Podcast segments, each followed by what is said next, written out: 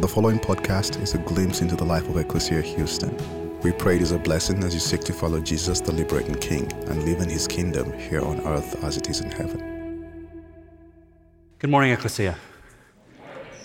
Uh, as Wayne told you, and as some of you remember, my name is Greg Garrett. Uh, Chris Seay and I are old, dear friends, and it is such a joy to be back uh, in Houston and in Ecclesia.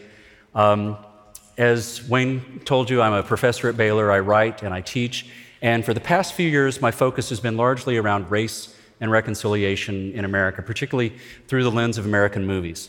And so Sean Palmer and I, and some of you, uh, spent the weekend in this sacred space watching some contemporary films Black Panther, Black Klansman, and Get Out, which was a pretty amazing thing to do in church, and uh, having what were really powerful and transformational conversations because one of the things that I've discovered in doing this work over the past couple of years is that when we've got a story to help us, it becomes easier to do this hard thing.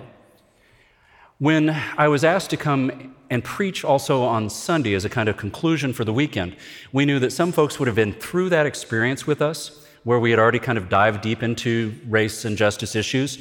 And we knew that many of you, most of you, would be walking in cold. And so this was already going to be a challenging morning. Um, before the events of this weekend, uh, as most of you know, it looks as though the uh, shooter in El Paso uh, subscribed to a white supremacist creed. And today we are looking at the death and, and wounding of dozens and dozens of people strictly out of hatred, uh, which is the thing that I had been called to talk to you about this morning, but obviously there's a greater urgency and a greater difficulty to it. So I would ask that you join me in a, a preaching prayer as we launch into the teaching this morning. Please join me in prayer. Holy Spirit, speak to us. And may we have ears to hear. Amen. Last weekend, my 12 year old daughter Lily and I were talking about this weekend. Uh, for those of you that travel for work, you know that even if you have some idea what you're doing, your family generally has no idea what you're doing. And so she said, All right, what are you doing this week? Why are you going to Houston? And so I said, Well, you know, on Friday and Saturday, we're going to do another of these uh, film festivals on race and film. And then on Saturday, I'm going to teach about racism. Oh, she said, that should be fun. and she said it with more eye roll than a 12 year old should be able to manage. But I understood exactly what she was talking about. You know, Lily is crazy smart, and she has seen enough of the world to know that there are some things that are really uncomfortable for us to talk about. You don't ask somebody how much money they make. You're not supposed to talk about religion. Never try and convince somebody that the second round of Star Wars films was good. and never, ever talk about race.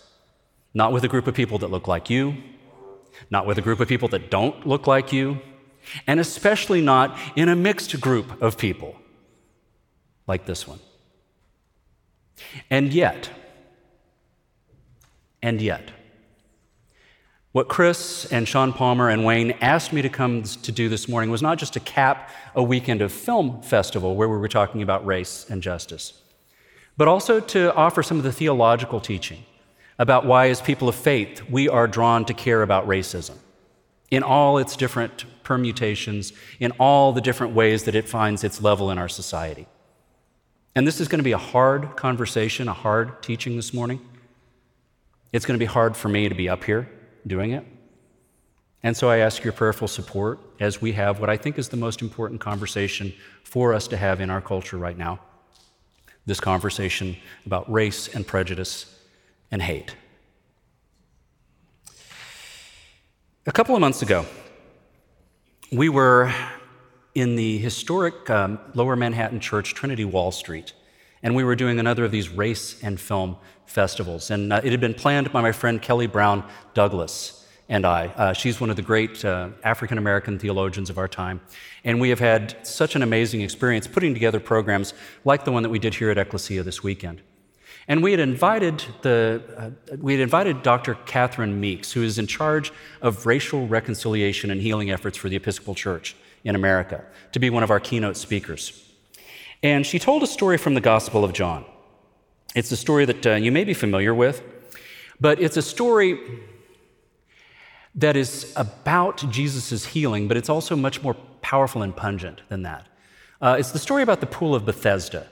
And some of you know this story that there is a, a, pool, and, and people who are sick or infirm or disabled in some way gather around the pool, and every now and then an angel, a messenger, will stir the waters of the pool. And the rules of the game are that whoever gets in the pool first gets healed.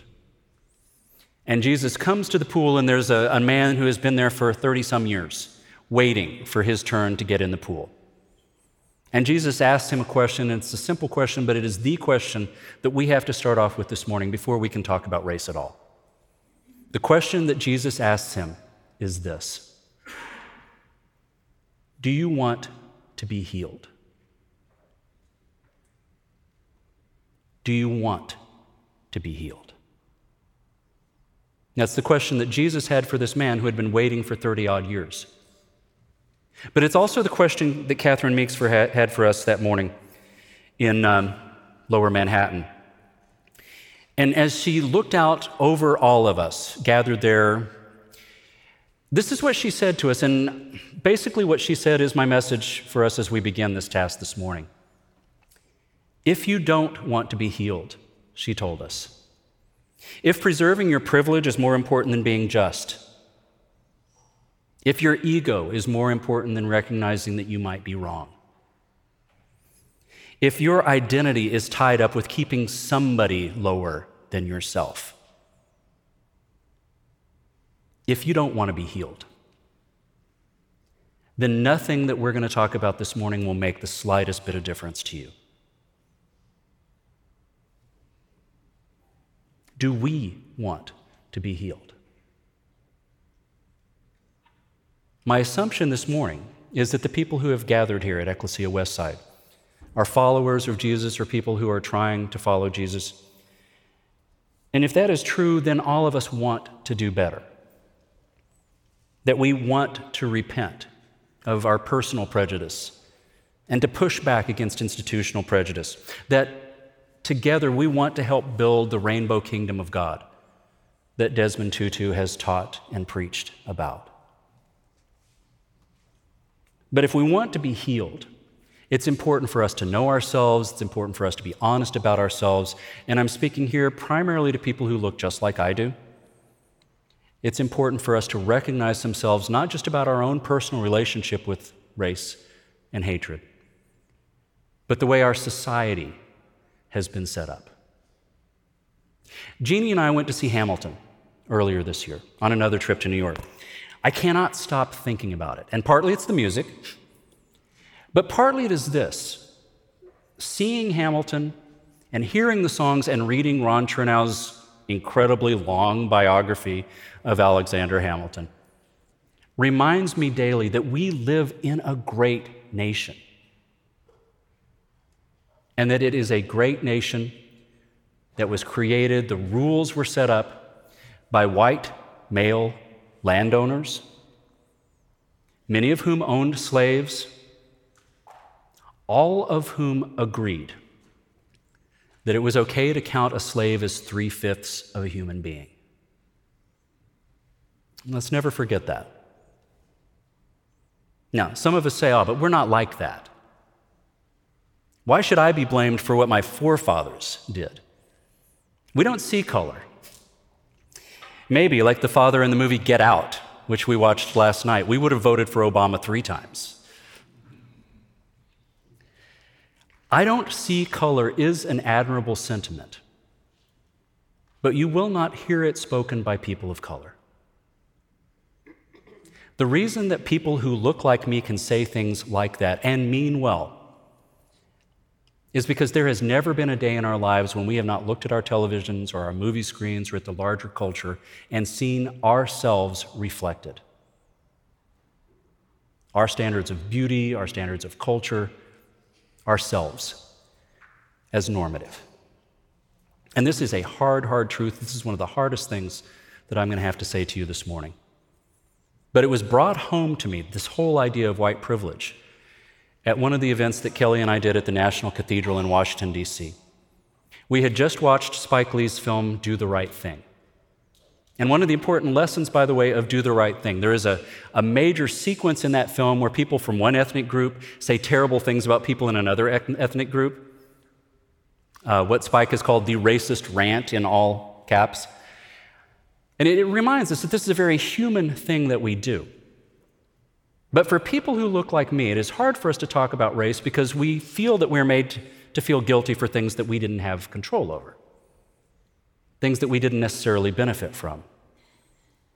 And every now and then, I have to be forcefully reminded how many benefits my whiteness has given me in this life. So, here is the story. I was on stage with uh, a, group of people. I was sitting next to one of my favorite writers in America, the African American writer Vann Newkirk. Does anybody know Vann's work in the Atlantic Monthly? One of my very favorite writers. I think he's like our contemporary James Baldwin. He writes about race and politics and culture, and his brain belongs in the Smithsonian. He is that brilliant. And so, after Do the Right Thing, Korva Coleman from NPR, who was our moderator, asked us on the stage about our experience with police and with the justice system. And Vann did this very curious to me thing. He put his hands out in front of him like this and he grasped an imaginary steering wheel. And Korva asked him, Vann, can you explain to our audience what you're doing? And he said, I am putting my hands in plain view at 10 and 2 on the steering wheel so that I don't get shot. And first, that broke my heart in half. Just that difference from my own experience. But then when Korva turned to me and said, Greg, what about your experience with law enforcement? It was a very different set of experiences. I grew up in an all white town in rural Oklahoma. I had some familiarity with our police force. In fact, I used to get pulled over with some regularity. And here is the crazy thing never once, for a moment, did I fear for my life. You know what I, I was afraid about? I was afraid they were going to make me open my trunk and pour out the beer that I had there that I was not supposed to have because I was 16 years old, which they did, and which they then allowed me to drive off with a warning. More privilege. So I am sitting here um, among a group of people, and my friend Kelly has told me that the defining difference, and one of the things that helps us under, understand what white privilege is, is that this is an arena where our experiences as black families and white families, of white people, people of color, is so radically different. If you're a member of a white family and you talk about having the talk with your kids, what does that talk about? Sex. It's about the birds and the bees. You're becoming a man now.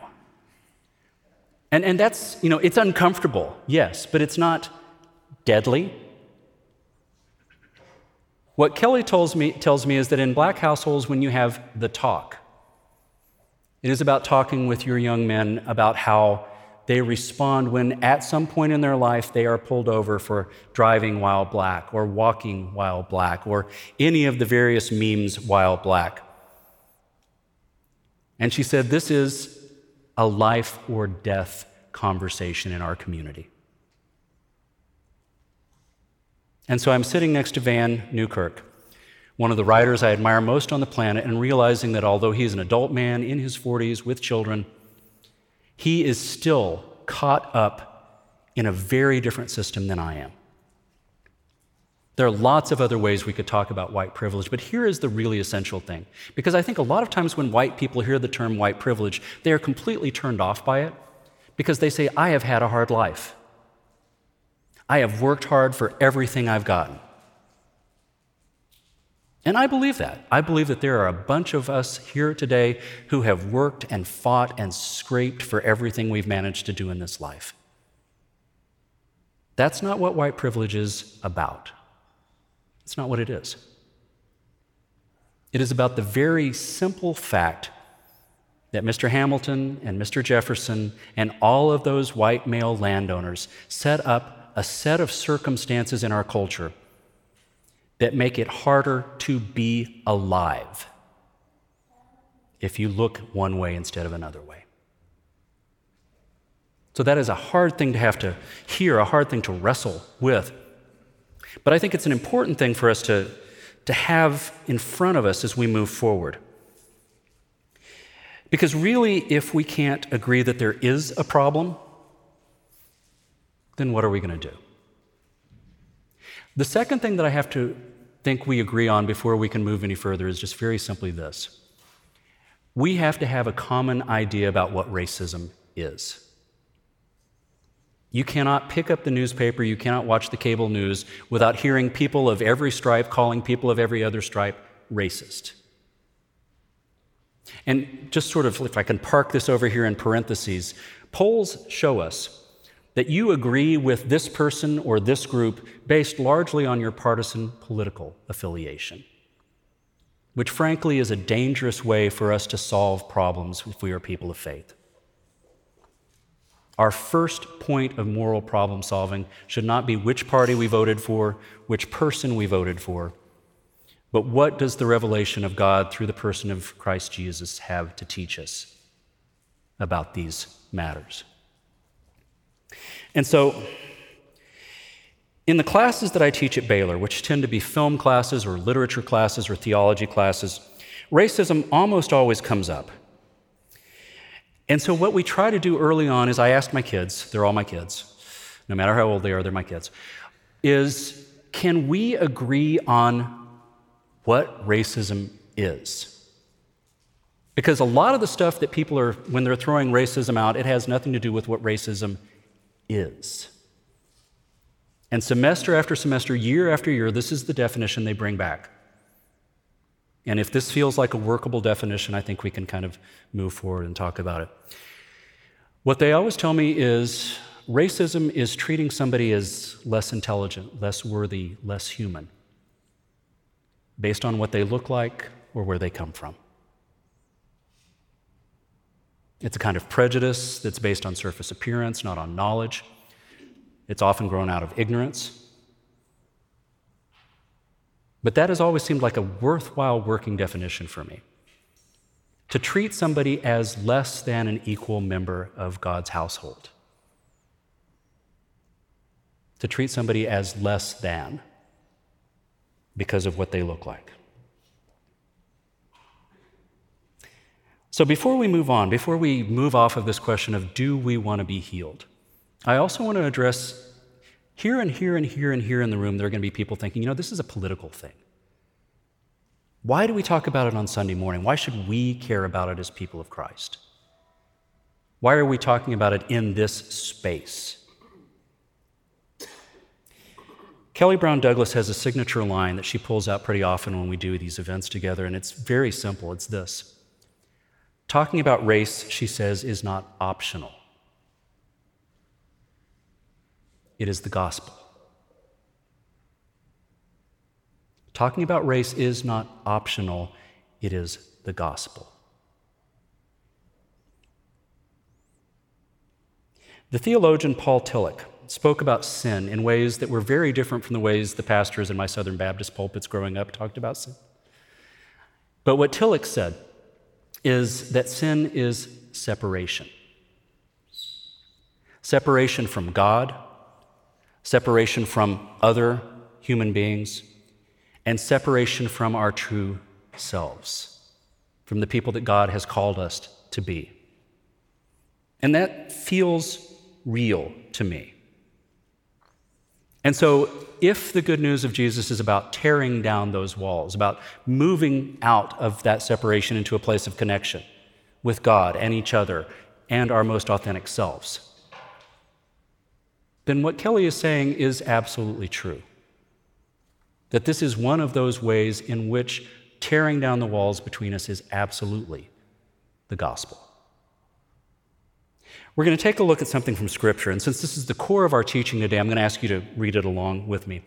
Um, this is from uh, Paul's second letter to the Corinthians, and it is, for me, one of the most sort of formational things about who it is that we're called to be in Christ Jesus. And let's, let's take a look at that, and if we could, we'll read it together. Therefore, if anyone is united with the Anointed One, that person is a new creature. The old life is gone, and see, a new life has begun.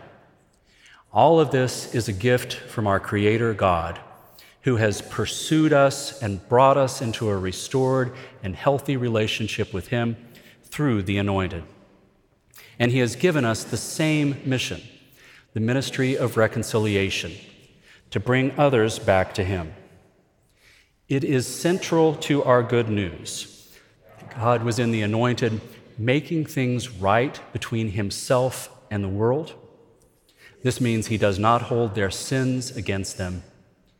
But it also means he charges us to proclaim the message that heals and restores our broken relationships with God and each other. So, that phrase, it is central to our good news. Most of you know that that's translated from the Greek, and what it is is gospel.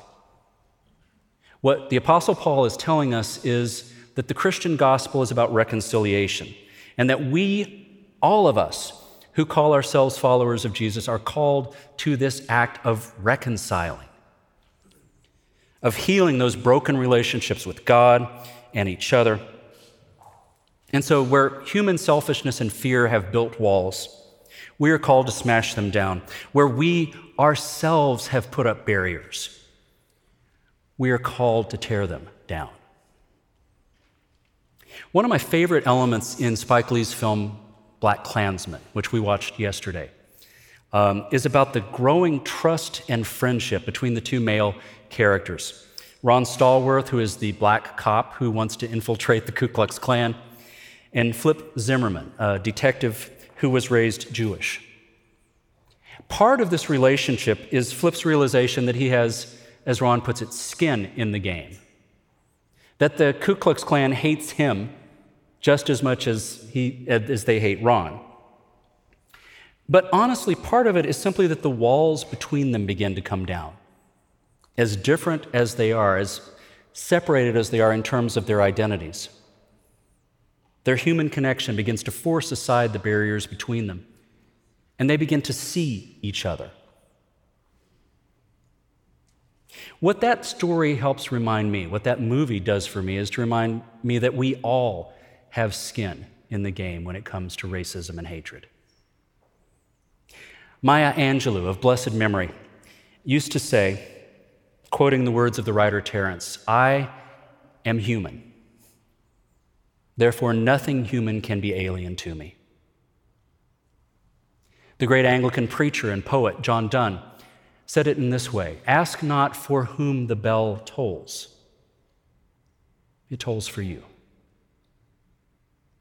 What Dr. King used to say is that as long as any of us are not free, then none of us are free. And in Manuel Lynn Miranda's Hamilton, the character of John Laurens puts it this way We will never be free until we end slavery. Do we want to be healed? Then we have to work toward reconciliation. Reconciliation for all and all sorts of reconciliation. In the kingdom that Jesus came to proclaim, there is no Jew nor Gentile, no slave nor free no difference in the way we are seen in the eyes of God. And until we ourselves are free of the slavery of thinking otherwise, we can never be free to enter into that abundant life, which we are told is the goal for us. So, one final teaching from Scripture and our parting challenge.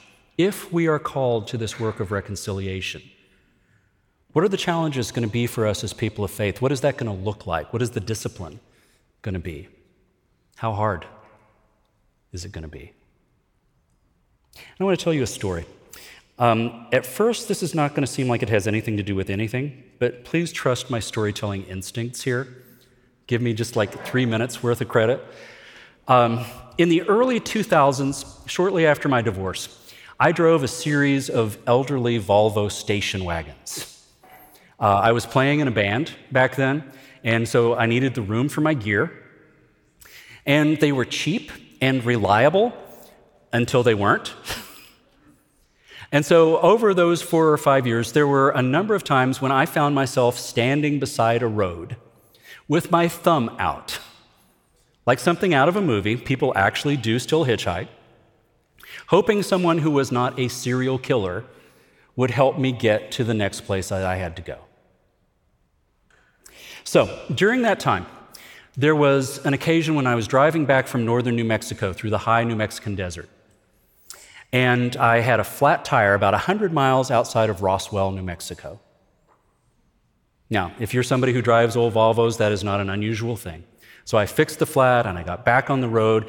And then a couple of miles later, I started hearing that same familiar sound from my spare tire. And that was a bad thing. Because even now, there's no cell coverage out there. And so I did the only thing that I knew how to do from having had Volvo station wagons. Uh, I pulled the flat tire out of the back of my car and I lugged it out to the highway and I stuck out my thumb. And for 30 minutes, people passed me by. And I don't blame them. I would not have picked me up either. I was sweaty and grimy, and I had long hair, and I looked like the kind of person who you shouldn't pick up by the side of the road. And so Winnebagos flashed past, and one ton trucks, and black SUVs, and I knew that in all of those vehicles, they were just blowing the air conditioning full, right? And then, after about a half an hour of standing out there by the side of the road with the, the rim of the tire cutting into my hand, this tiny two seat coupe pulled up. And inside the car were two very large people. And the back seat of the car was full of camping equipment and junk food. And they said, You get on in here. And so the woman who was riding with her husband somehow straddled the gear shift with her neck at a really unhealthy angle. And I somehow squeezed in enough to close the door.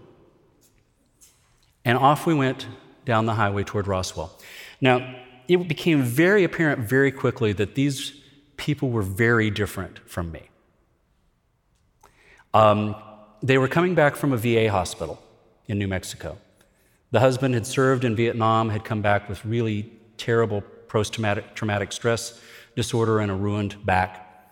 And they had been camping by the highway along the way to save money. Um, and although I have great respect for the military, I think of myself as a Christian pacifist. And the last sort of engagement that I had with anything related to wars or military just before I met these folks is I had spoken in an anti war rally on the Baylor campus.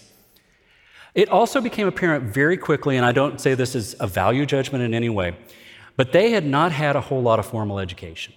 I mean, you could tell just by the way they talked, while I have had entirely too much formal education. And so the really interesting thing about it is that we were different in almost every way that people can be different.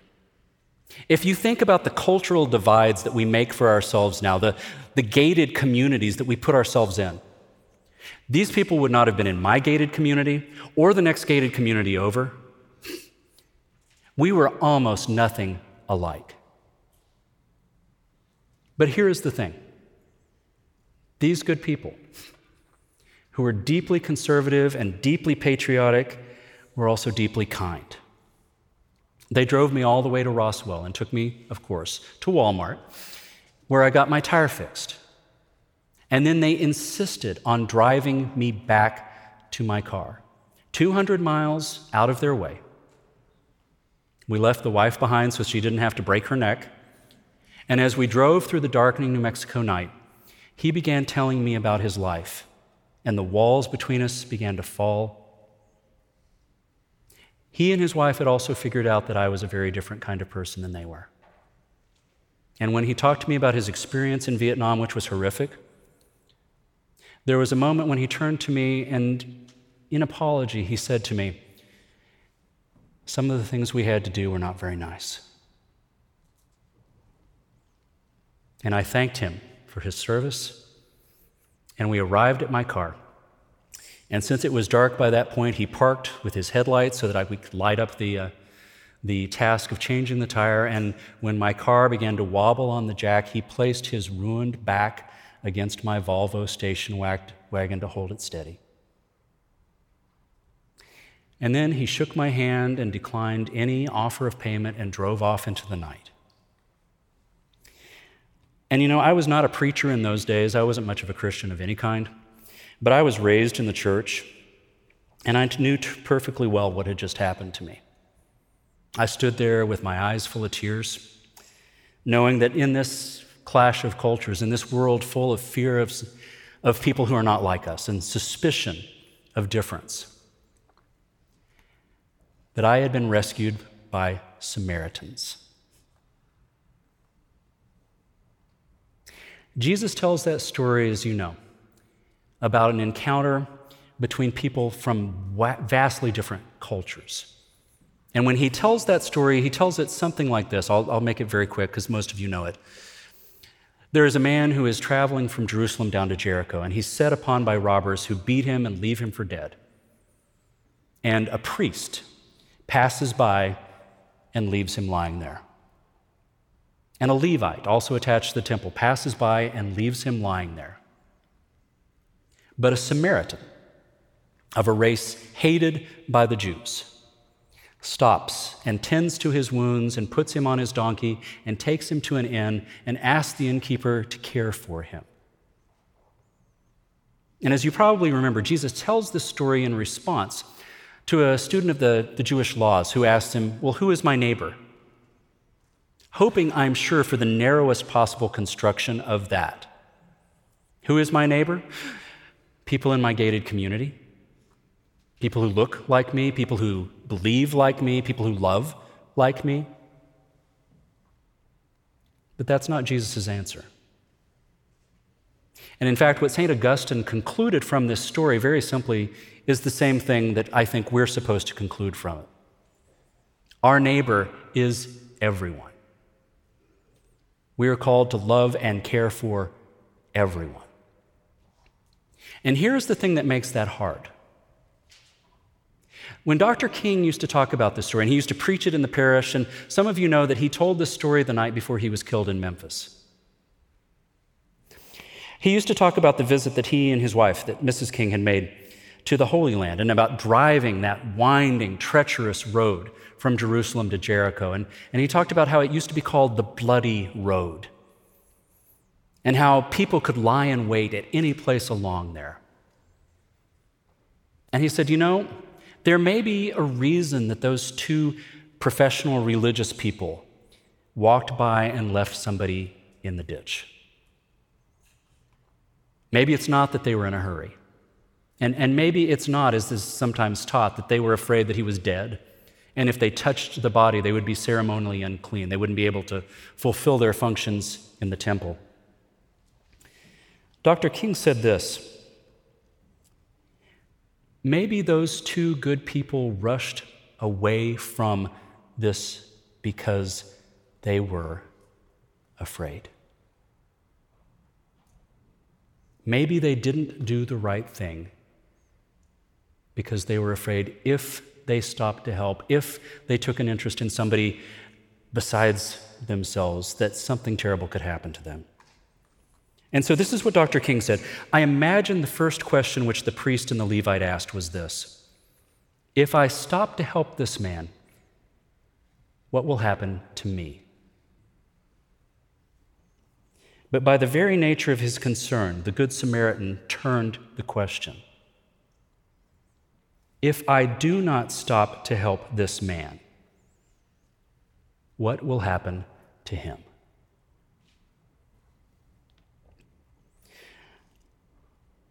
Now, in his sermon, Dr. King said that the, the Samaritan was engaged in what he called a dangerous altruism. Altruism is a good preaching word. But when Dr. King talked to the sanitation workers the night before he died, he used this phrase instead dangerous unselfishness. We are called, he said, to dangerous unselfishness. That is at the heart of our calling, the heart of this call to reconciliation, the heart of our Christian message. And I think about my Samaritans, who could have looked at the grimy, long haired college professor and said, I've got nothing in common with this person. He looks kind of crazy. I'm going to leave him by the side of the road. In life, it seems to me that as hard as it is to take on that calling, the most important thing we can do is practice that dangerous unselfishness. To reach out with generosity and hospitality. And it is a hard thing right now because, frankly, we live in a world where we are tremendously fearful. And we live in a world where we often operate on what we think of as scarcity. There's not enough. I don't have enough. I don't have enough for my family, or there's not enough for my people, or there's not enough for my tribe. And you know, when we push that to its furthest, most dangerous extent, it becomes white supremacists marching through Charlottesville saying, You will not replace us. I do not in any way condone them or their actions, but I understand where they come from. Fear of difference and living in this model of scarcity. If we help other people, there won't be enough for people like me. And so, as we come to the end of our time together this morning, here's what I think I want to leave you with. The most important things that we can be doing are to be responding to the hard problems of this world with love and patience and generosity.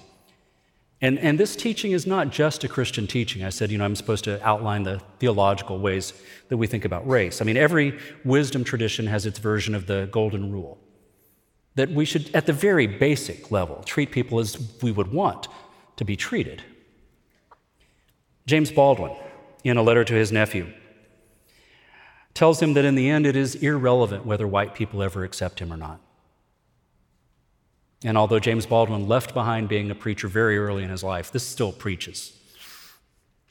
The really terrible thing, old buddy, is that you must accept them. And I mean that very seriously. You must accept them and accept them with love. Who then is my neighbor? Everyone. And this is a hard, hard teaching because it means you do not get a day off. And at the end of BlacKkKlansman, when a tiny victory has been won, the problem of racism and injustice still continues. And that's the story of our life. It's why I love to think about faith not as a moment when we make a decision, but as a journey which is lifelong. And some days we do better, and some days we do worse. But truly, it is the thing that we are called to do, the thing that we are most um, driven by in terms of our own Christian faith. Those Good Samaritan moments that we recognize in stories like the one Jesus told or the one that I just told are the things to which we are called in this life. We live in a world that is full of fear and hatred a world where maybe it feels safer not to offer hospitality and generosity, especially to somebody who doesn't look like us. But we can still demonstrate that dangerous unselfishness, and we should. This is the gospel. Please pray with me. Holy One, we come now to meet Jesus at this table. As we take this bread and wine that by your grace has become something more than bread and wine, begin to heal our brokenness and separation. Help us to dedicate ourselves to hospitality and generosity. Give us strength to be those agents of reconciliation, tearing down the walls that separate us. Give us the courage to love. Amen. Thank you for listening to our podcast. If you would like more information, please visit our website at www.ecclesiahouston.org.